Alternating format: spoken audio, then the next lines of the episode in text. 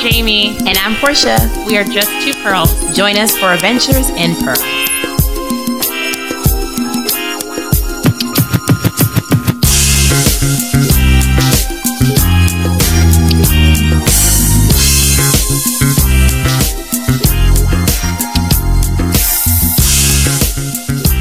A reflection from Pauli Murray.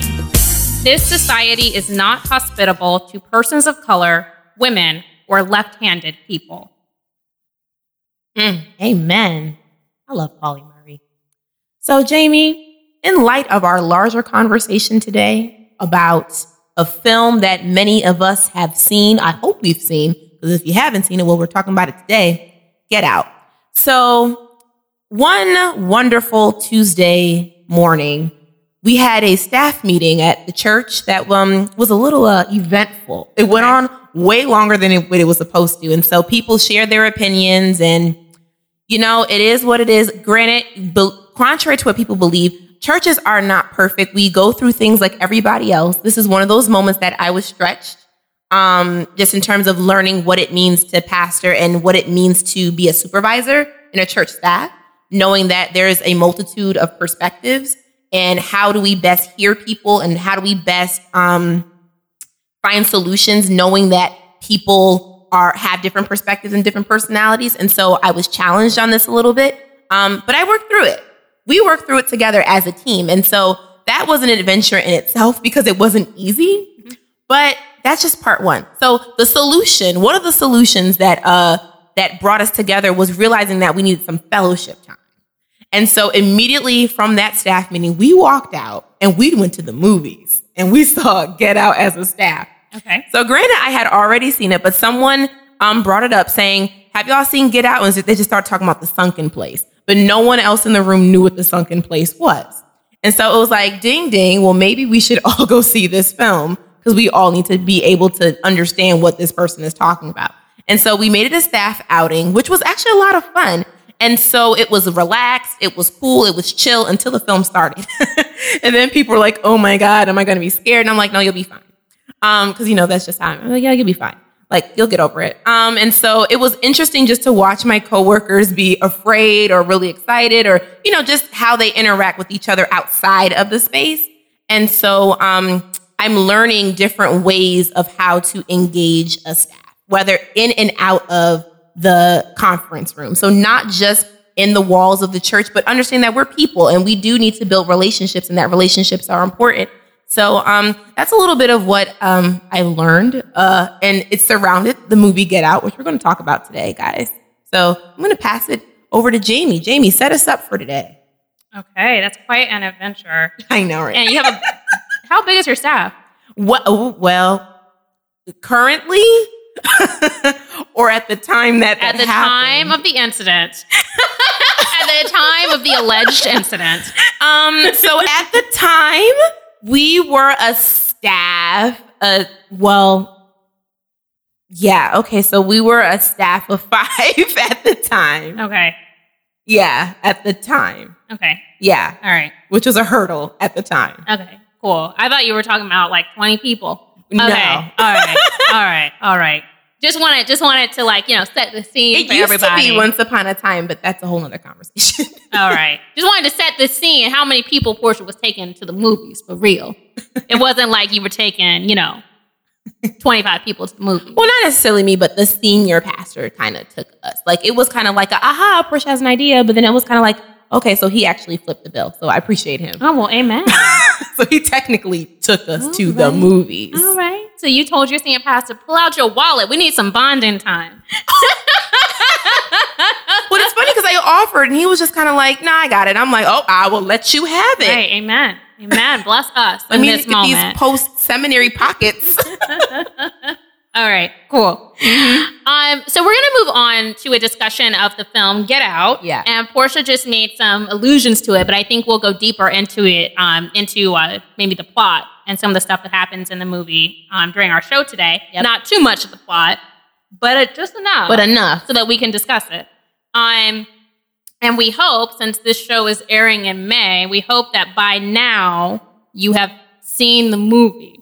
And if you haven't seen the movie, feel free to pause us, go watch the movie, and then feel free to return to us Exactly. so that you can join our discussion. and please see it because it's one of the highest grossing films at a rapid rate, and it's directed and um, produced by a black man. So go see it if you haven't. Please, thanks. So um, I originally learned about Get Out because my dad and I went to go see Fences on Christmas, and that was when I initially saw the trailer. And so we're sitting in there, and um, you know, before you go, you know, the previews of when you go see one of the films, the previews are usually kind of in the vein of the film that you're about to see. As in, they were all black. So everything was real black. Yep. Uh, and of course, my dad is sitting there rolling his eyes, you know, because it, you know, that one movie is that a Queen Latifah movie or something where the women are like real, like over the top. Oh, It's like a it's like a girl They're having like a girl something. party Yeah. or something.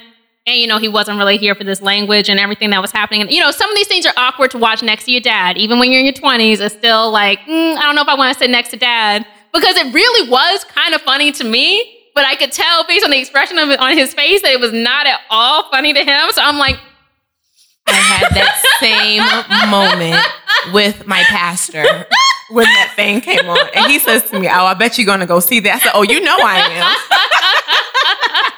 am. Anyway, so all of the films um, that they were previewing before Fences, of course, are supposed to be like black films, right? Right. And so we're sitting there, and the preview for Get Out comes on, and we're like, "Hey, where does that fit?" We're like, "Okay, so it must be a black film, you know, because we see Allison Williams, and she's doing whatever she's doing, and then we see this black male actor, and he's doing whatever he's doing." And we're like, okay, so this has to be a black film, but we just don't, we we aren't quite sure but we know that next time we do a father daughter movie outing, it's probably what we should go see, but we ain't quite sure what's really going on. But we Right. know it's black because they showing it in the black preview section. so that was the first indication, right? Mm-hmm. Um, and then um, it took me a few weeks after it came out to actually go see it. And I saw people posting on social media things about the sunken place, which you referred to, and I saw memes and that sort of thing. And so I was like, okay. So I feel like I really need to go see this. So mm-hmm. somehow either I called my dad or he called me and they were coming to see me in March. And I was like, okay, so here's how this is gonna go down. On Saturday morning, my mother and I are going to Zumba. Then we're gonna drop her wherever she wants to be dropped off. And then you and me, or no, oh yeah. And while we're in Zumba, you're gonna make all the necessary repairs to my car. My car needed some help. That's what dads, you know, dads. Hey, Cora. God bless dads. Um, and then I'm gonna grab you Mm-hmm. and we're gonna go to the movies and we're gonna see Get Out because I keep hearing all this stuff and we really have to go see it. So you saw it with your dad? I saw it with my dad. Guess what? I saw the first time I saw Get Out, I saw it with my dad. we have a reoccurring theme here with seeing these films with our dads. My Yeah. mother's not really like a movie person like that, but it was really interesting because when we got back from the theater, back to the hotel, I was like, you really should have come to see that. Like, that was really deep. I tried to explain it to my mom too, and she was just like, Yeah, no, I'm good. Right. And that's what they say. And then I'm like, you ain't good though. You Right. really do need to come go see the movie. Okay, so I don't want to give away too many spoilers, but basically the the plot of the movie is that this young black man named Chris, he's 26 years old, and he's a photographer who's living in it appears to be New York City. And he actually has a really nice apartment. Very nice apartment. So we also need to talk about who is Chris because I was mad confused. I'm like, dude, you're 26, you a photographer. Dan is a photographer, so maybe he can explain. Maybe he got all the you know all that cash stored somewhere. But Chris clearly, uh, right? Chris clearly had some, And some he has a dog. And And, a I know I know what that's like having a dog, and that dogs ain't cheap. So he had That dog nice, isn't cheap. It wasn't like he had a nice rescue dog. Right. He had a nice apartment with this nice dog. And it's just like, okay, Chris, well, where you live? Right. With nice decor. beautiful decor. Hmm. And he had really good skin. Anyway, we'll talk about this later. um, okay, so we will talk about in a moment who is Chris. Mm-hmm. Um, because apparently he's like right about our age, living Right. in New York City, making that money, As a photographer. photographer ring. and we don't know him. no. All right, but anyway, so there's Chris. And um, as we learn very quickly in the movie, Chris has a white girlfriend, Yep. um, played by Allison Williams, and she's going to take him to see her family. They live in Connecticut, so I also want to talk about that because we are we record in Connecticut, uh, we live in Connecticut, and we work in Connecticut. Um, and so she takes him to Connecticut to see her family. And we learn that um, he, she has not told them that he is black, but that she knows her family will be cool about it. And so he takes off in the car with her. Clearly, he does not know how to drive. That's something else that we learned because she's driving him. He but then at the to. end of the movie, he was driving. Anyway, it was it was interesting. Um, so clearly he doesn't have a driver's license. We learned that he has a state ID pretty soon. Um, mm-hmm, yeah. See, get my clues. Yes. Anyway, so um, he rides in the car with her, and he leaves the dog, the very nice poodle, Yep. in the care of his friend Rod. Uh, Ron? Yeah, Rodney. Rod. Rod, in the care of his friend Rod, um, who is a black TSA agent. Right. His Right. bestie works for TSA. And Rod was definitely more of a black man I've met before. Yes. I was like, okay, I know who Rod is. Rod makes a lot of sense to me. Yep. Chris makes less sense to me. Mm-hmm. I know that he's a black man who occurs in the world, Mhm. but I personally don't think I know him. well, I think Chris is a is is a person who I think I have interacted with before, like someone who's like kind of like made it out of certain situations. So I think about like who Chris was in his past in terms of like where his, his upbringing, like some of his like emotional trauma and all that other stuff that happens in the film. Like I feel like he's just kind of like one of those started from the bottom. Now I'm here, but not to say that he was literally at the bottom, but I just think like he was one of those persons who just kind of like brought himself up, you know, pulled himself up by his bootstraps, and then just kind of he's self-made. Does that make sense? Like, But he like won't tell the story. No, um, which is interesting because I do think you're right. When I think about some popular black people, like I want, I want to name like Omarosa Manigault, for example, Ooh, that's a good who says that she's had this very tough life and this tough, a tough upbringing, but we don't really know what that story is. And now we see her, and she clearly like rolls deep with a lot of non-black people. that's like people who don't look like us. right. Um, and people who definitely they aren't even they're not in our tax bracket, like No. just like a very different. Completely she's living different. a very different life from where she describes vaguely yes. that she came from. So maybe Chris falls into that kind of world. But anyway, um, to finish the plot quickly, they get to the family home in Connecticut. It's kind of wooded. The family has these um, these black servants, which is kind of, and the black servants kind of seem devoid of any kind of um, affect. There you go. Yep. Um, and uh, they also hit a deer on the way there, which has some significance. Um, and they show up to the house, and Dad's acting all cool, like, "Oh yeah, if Obama could have gotten a third term, I would have voted for him." And it's like, all right, Doc, you- Right. doing the most. Right. His dad is a the, the dad is a surgeon. Um, the brother shows up, he's real creepy. The mom is a therapist, and she wants to hypnotize um, Chris to get him to stop smoking. And then the story kind of goes downhill from there. Oh, way downhill. From the moment he sits in that psychologist, in that white woman psychologist chair, things start going downhill quickly. Very. the quickly. entire Omarosa thing he had going on was destroyed in like 30 seconds in that woman's therapist chair. thirty seconds in a teacup. He was in the sunken place. Right. Gone. All right. So let's break it down. When Yep. you initially um, saw this movie, Yep. uh, the first time, or you can even talk about the second time with the staff, um, what was your reaction? oh my gosh, this is amazing.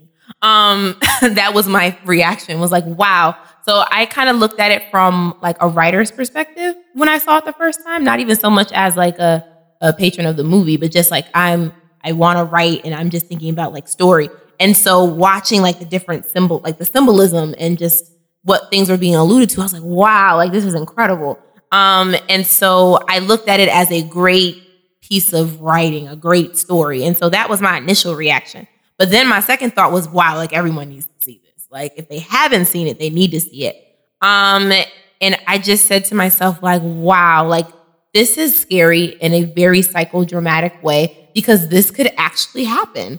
Um, even though it's it, it's scary to think that there are people who could be, you know, kidnapping and hijacking um, men and women because there are hi- uh, kidnapping women. But just to think like there are people who are like luring people into situations and actually like trying to like do what they did in the movie to people, and that's kind of like wow. But then I also thought about like the cultural, um, like this this, this need to culturally brainwash people. I was. Like, Right. what are you doing? Mhm. Um, then it had me thinking about interracial interracial relationships. I was my brain was all over the place. I Right. could go on and on about this film. Right. So my mind jumped to a gazillion places on the first go around. And then I want to get on Facebook and read all the commentaries. right. All the commentaries. And there are some good commentaries out there. Right. And we'll talk Mhm. about some of those in a second. Um, but I know that initially my reaction was I'm, you know, I know we've both studied quite a bit of African American history. Mhm. And it definitely takes you back to some of those classes because of just the way that he's able to piece together our past and our present. Yeah. So it seems like a very present tense story, but it's telling this past story, Mhm. right?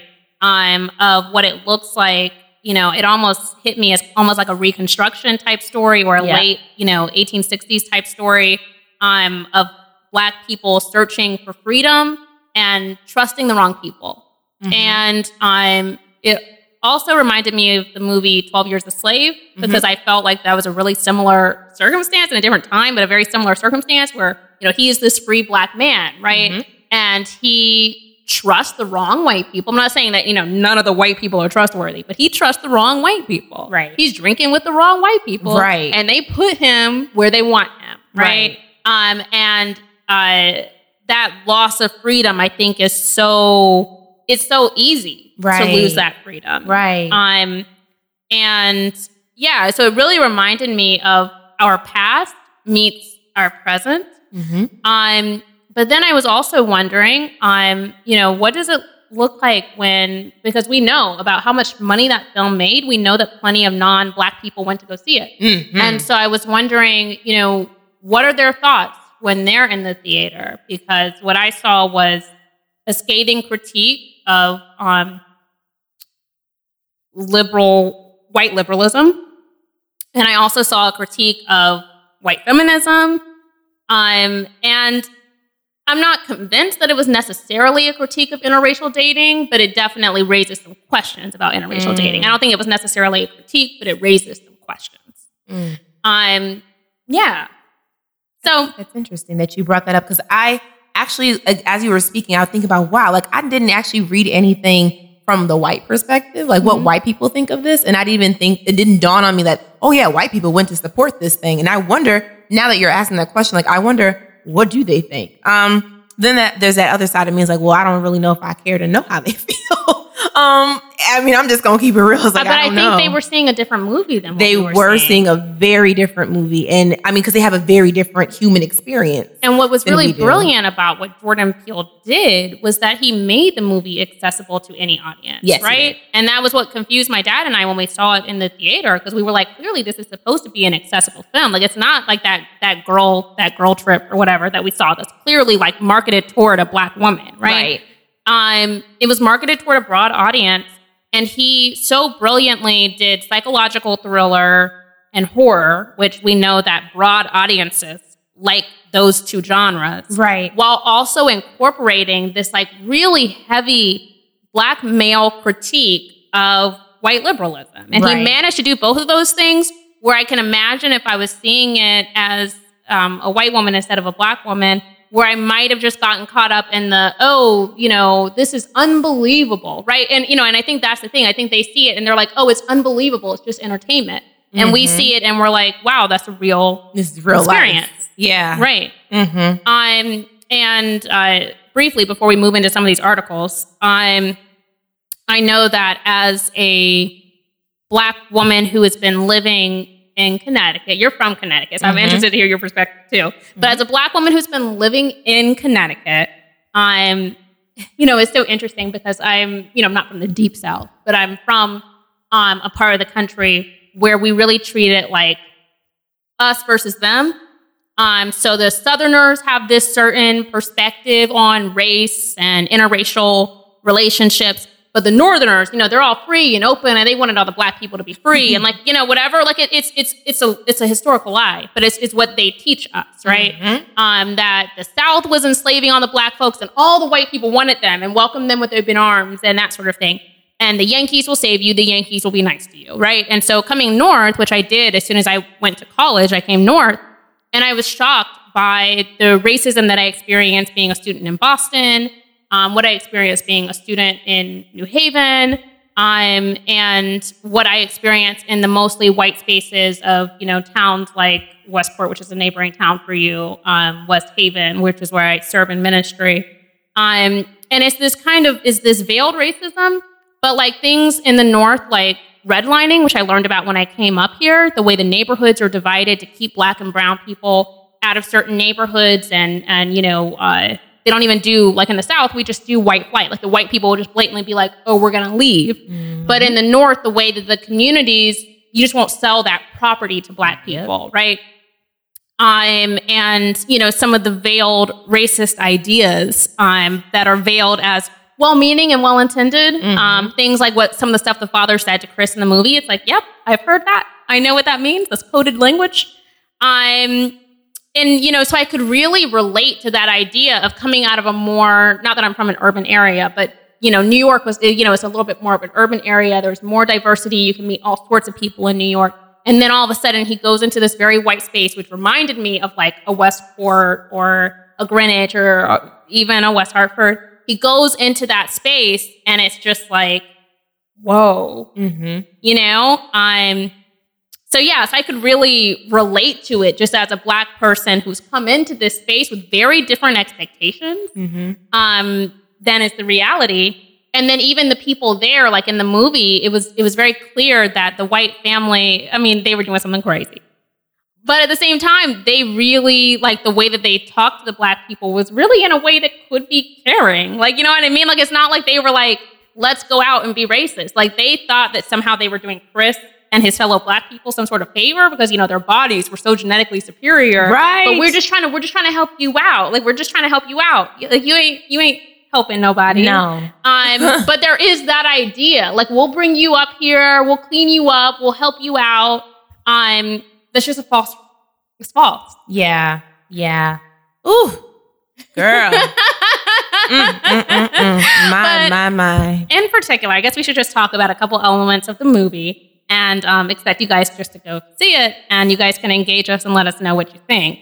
Um, but several people, like Portia said, have written think pieces um, about this movie, and I, I, I have a couple of them. But I think maybe what we should focus on um, is perhaps the way that. Well, we'll let's focus on two things. Mm-hmm. Uh, maybe the way that Black women appear or don't appear in this movie, mm-hmm. and then let's also talk about um, the the concept of black people in therapy, which I think is like pretty is a like we said, it's a turning point in this movie. Mm-hmm. Um, the way that she psychoanalyzes his right. past. Right. So let's talk about maybe we should talk about black women first. Okay. Um, there's a few articles that maybe you guys want to look at. Um, and a lot of these articles, like Portia said, are just on Facebook pretty easily, or you can like go on Medium or something like that. Yep. Um, so there's this one called the most overlooked and underrated characters in Get Out are black women. Mm-hmm. And this one is by Bee Willis. And then there's another one by Kendra James. Did I print it out? And it's called um, Get Out Perfectly Captures the Terrifying Truth About White Women. Mm-hmm. But let's focus on, I guess we can focus on black women first. Um, I left feeling like, okay, this is definitely a black male perspective on what's going on, which I completely like appreciate and yeah. needs to be heard. And like we can we could definitely see a dozen more movies like that. Yeah.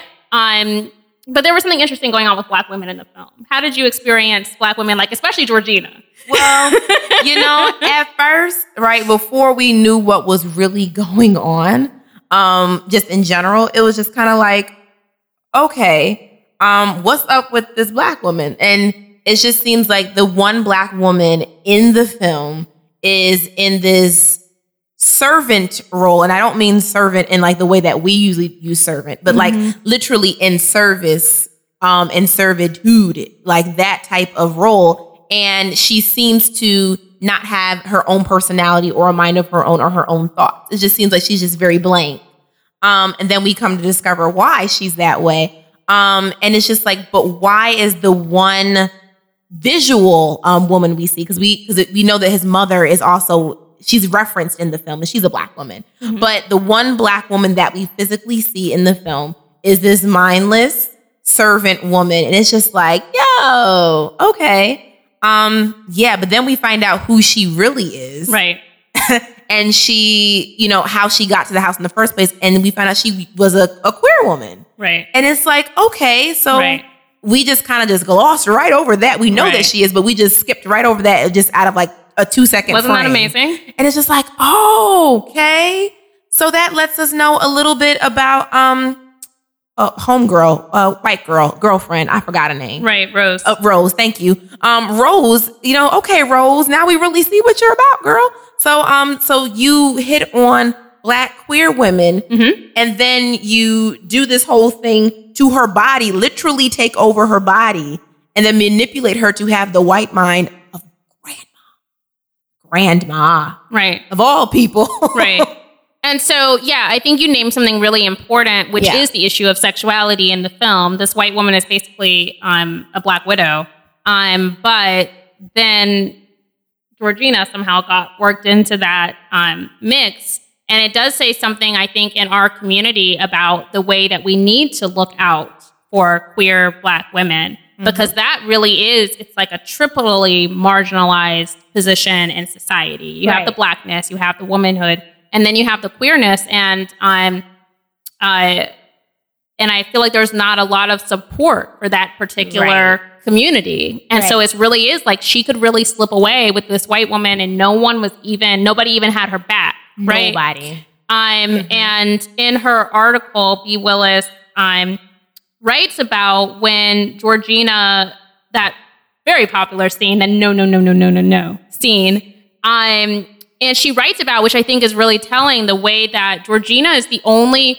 black character in the film who's able to wake up without an external trigger. Right. Um, and we'll talk a little bit about that trigger at the end. Um, but she does have this bit of consciousness that it Right. seems like the black males in the movie don't have. Right. And as Willis wrote, and I agree, I'm not sure that Peele necessarily did that intentionally, um, but it is fascinating the way that black women, even in this moment of complete vulnerability, she was Right. completely taken advantage of, and yet she has this level of awareness Right. um, that it seems like her male counterparts don't have. Right. And so I think that's really important. Um, but then, like you said, there are these other black women in the film who really don't appear on screen. There's Detective Latoya, Oh yeah. um, who's the one who won't go looking for Chris. So Right. we need to talk about her. But then there's also Mom, and that was really, really, really deep.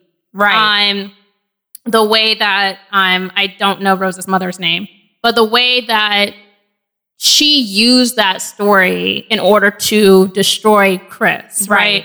And so there's this kind of double thing where I'm kind of like, Chris, why are you sleeping on the black women like that? Why you even out with this woman in the woods of In the Connecticut first place. like this? But then at the same time, it's like, okay, so, but what happened to Chris?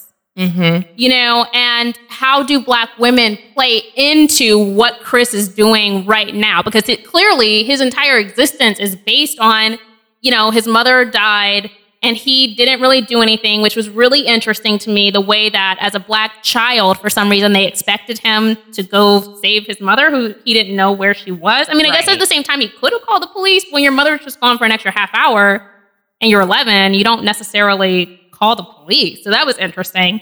Um, but then the way this story is used to destroy him, I thought that was like fascinating. Yeah, like Rose's mother, um, who I uh, whose name also escapes me. Mrs. Armitage. oh, there you go. We'll go with that. Um, Doctor. Miss, Mrs. Doctor, Doctor, Mrs. Armitage, because they're both doctors. Right. Um, which is in a whole other level of uh, privilege for Rose, um, where both your parents are doctors. How about that? Um, so Doctor Mrs. Armitage um, is using his his place of vulnerability. So she picks up on a habit of his, which is his coping mechanism. And we all have coping mechanisms, whether they're healthy or unhealthy. We all have coping mechanisms for things. Um, and she uses that as a gateway to find out what his trauma is. And into his trauma, she then finds a way to manipulate him into taking over his life, um, literally, and putting him into the sunken place. And he's getting into the sunken place by way of her tapping into his trauma. And um, which always raises, not always, but which raises the point of me asking, so what does that mean for mental health in the black community? How is it that you know, white people or just people in general, what have you, are manipulating us based on our own trauma. And we have racialized trauma in general as a community, and people are capitalizing on our trauma um, every day. But for Chris specifically, his unhealed, suppressed trauma that he's using all kinds of different coping mechanisms, like by not dating a black woman is a coping strategy, by um, using uh, his opportunity to go get cigarettes and start smoking is another way of his coping and then even um being behind being living behind a camera right so he doesn't yeah. live in front of a camera for people to see but he literally lives his life behind a lens where he quote unquote can see what he wants to see. So it's just like that's which is another coping strategy. When you literally become blind to everything else around you except for the one thing you want to see and you focus on that. So anyway so chris you know, is a representation of so many other people who are manipulated and don't have the opportunity to heal from whatever traumas they're going through. And so I just think it's really fascinating that the white, an older white woman would use his pain to get to him, right. not his strength, not his, you know, his job, not what he does, what his interests are in school. So like how the brother and the father were trying to get to know him based on sports and based on athletic ability, she literally takes over his mind right. and gets in his heart and gets in his head right. to get to so she uses his head to get to his heart so she he can open up. So like the gateway to us opening up is by some way us getting into our emotions. Mm-hmm. And so it's like what does that mean for like him to actually feel and to display emotion because he was fighting it. He didn't want to feel at all. Mm-hmm. He was like mm-mm, mm-mm, like, and right. just the tears falling. He was just trying not to go to that place, but she got him to go there. Um, and she got him in the middle of the night, uh, when everyone else was sleeping, mm-hmm. when no one else was ready or paying. Well, they would knew it was going to happen, the family, but no one else. He did not know it. He she completely blindsided and caught him off guard in the middle of the night while he was getting ready to go cope, i.e., have a cigarette, and she just takes advantage of him in that moment to say, "Oh, let's have a seat. Come talk to me." Right. You know, like literally in the in the middle of the night, in right. the most vulnerable hours, in the most vulnerable way, right. she gets into his into his mind, into his heart, and then puts him into the sunken place. And she takes advantage of this fact that he's never had a mother figure, right? right? Um, in the same way that, you know, for women perhaps who have never had a father figure, that makes them more susceptible to certain male actions that are happening right. in the world. And so she knows, she learned this small fact about him when they were having iced tea outside that Georgina was spilling all over the place. Um, so she learns this, and, and it's really interesting now that I'm thinking about it. The moment when Georgina spills the tea is when she does hear this story. she was trying to warn him. Spills he was like, tea. stay woke. How about that? Brother? She's wow. coming for you. Um, but in that moment, it is after she's heard about mm. this invisible black woman, right? This black woman who she knows, okay, this is going to be the sticking point. Right. She has this thing about this invisible black woman, and that's going to be his downfall. And of course, so Georgina can hear that. I think Georgina was woke the whole time. Anyway, so Georgina can hear that, right? And then the mother can also hear it. And it's just which one of them is going to mm. kind of win out because there mm. were times when it was really clear that like Georgina was kind of like trying to like trying to drop these hits. right exactly you know unplugging his phone like dude you gotta go like you gotta go something crazy's happening you gotta go um and um and but anyway like that subtle moment when she was uplifting her wig mm-hmm. like even and like it was just like the oh who's watching like it seems like she was in some type of consciousness. Yeah, I, am with you on that because like right. it seemed like she was like unveiling and unmasking a moment where it's like Georgina's character might have been in the struggle between um, coming in and out of the sunken place, but still trying to maintain this role, even though she's like, I'm trying to get out of this. Right. But yeah, yeah that's interesting. Yeah. Yeah. But anyway, it's just interesting to me the way that Mrs. Armitage, you know, definitely takes advantage of advantage. this this opening where he needs this maternal figure. Because you're right, she's real sneaky about it you want to come talk? And like, of course, he doesn't have any like and older very, woman that pacifying. age, right? Mm-hmm. And so he was like, "Yeah, I want to come talk," right? Because like a lot of folks would have been like, "You know what? It's the middle of the night. And I just met why you. you creepily sitting in your in your little office in the middle of the night watching me? Why?" and I just met you. Right. so I'm yeah, I mean, there's a lot going on in this movie. I think we have to go, but there's a lot going down in Get Out. Oh yes. There's like so much more that we could talk about. There's the the the, the random Asian character and the way that he makes himself complicit Yes. in this racist experience. Uh, we didn't really say a lot about the critique of white feminism, so there's more to be said about that. Um, even the cotton in the ears, um, which Mhm. is something that the slaves would do so that they couldn't hear their masters, Yep. right? Um, so there's all Or even this the like deer as being a the buck. deer, the buck, Yep. right? So there's so much stuff that's going on in this movie, but we So do much. have to go because we ain't got more no more time. Um, so I'm just gonna be petty for a second. I'm gonna do go the petty pearl this week. Um, so I was on a plane recently, and I'm going from Charlotte, North Carolina, to Charleston, South Carolina. It's a really short flight, but for some reason there are not direct flights to Charleston. So you had to take this little short flight from Charlotte to Charleston. Okay, great. So I'm I'm uh, you know it's one of those ones you have to like you know valet check your bag or whatever. So I'm working on you know I'm concentrating on getting on the little tiny plane so I can valet check my bag right. yeah. And um, so I see this black man. He was wearing a baseball cap, and I see this like white woman slightly behind him right. And I so at first I was like okay they're together, and then I was like oh no they're not together. I'm I'm confused. Um, because she kind of was like walking away from him, and I was kind of like, huh, that's weird. Mhm. Um, but then with time, it became very clear they actually were together. And so they get on the flight, and they were in the very last row, and I was in the row ahead of them, but diagonal, so I could watch because I'm petty. And um, she had like a beautiful engagement set and a wedding ring. Okay, girl. Mhm. And he was just wearing his, you know, single band, of course. Mhm. Um, and uh, so she reaches over before the flight and puts her arms around him and lays her head on his shoulder. And you know, because I'm petty and I watched Get Out, you know, I wanted to take some flash photography and be like, just to see what would happen. Oh, you talking right, Jamie? You talking right? What's going to happen next? Um, but anyway, of course, I didn't take no pictures of those people. I let them live. And um, but yeah, just to kind of conclude, you know, um, I know this film in some ways is seen as a critique of interracial relationships. Um, and we could definitely probably say a lot about interrela- interracial relationships. Um, but I think um, above all, it's like what all of us have to do is just to be aware. And I think that's part of what this movie is about. Be aware of all of the stuff that's happening around you. And it doesn't mean that there's someone who you shouldn't be in a relationship with on the basis of race or anything like that. Um, it just means that we have to be we have to be aware. We have to start talking to each other. And we have to, when a marginalized person, whether it's because of race, whether it's because of gender, because of sexuality, um, because of disability, um, when they tell you that something is happening, Mhm. listen to them and believe them and Yeah. take that seriously. Um, I think it's kind of the, the message of the movie because Chris kept being like, something is wrong. And it was almost like he was never being taken seriously. Right. And I think um, that's something that we had to work on. We had to figure out ways to take each other and our traumas seriously. Um, but I might be taking some flash photography of some of y'all.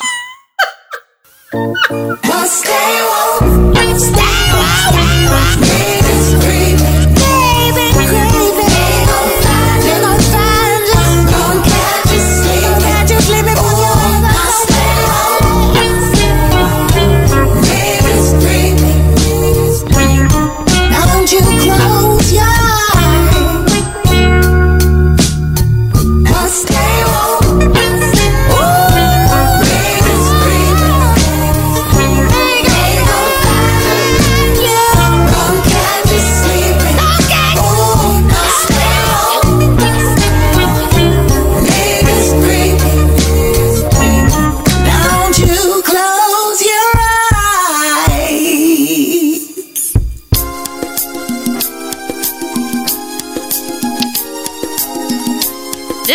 episode was produced by our producer, Dan Warren.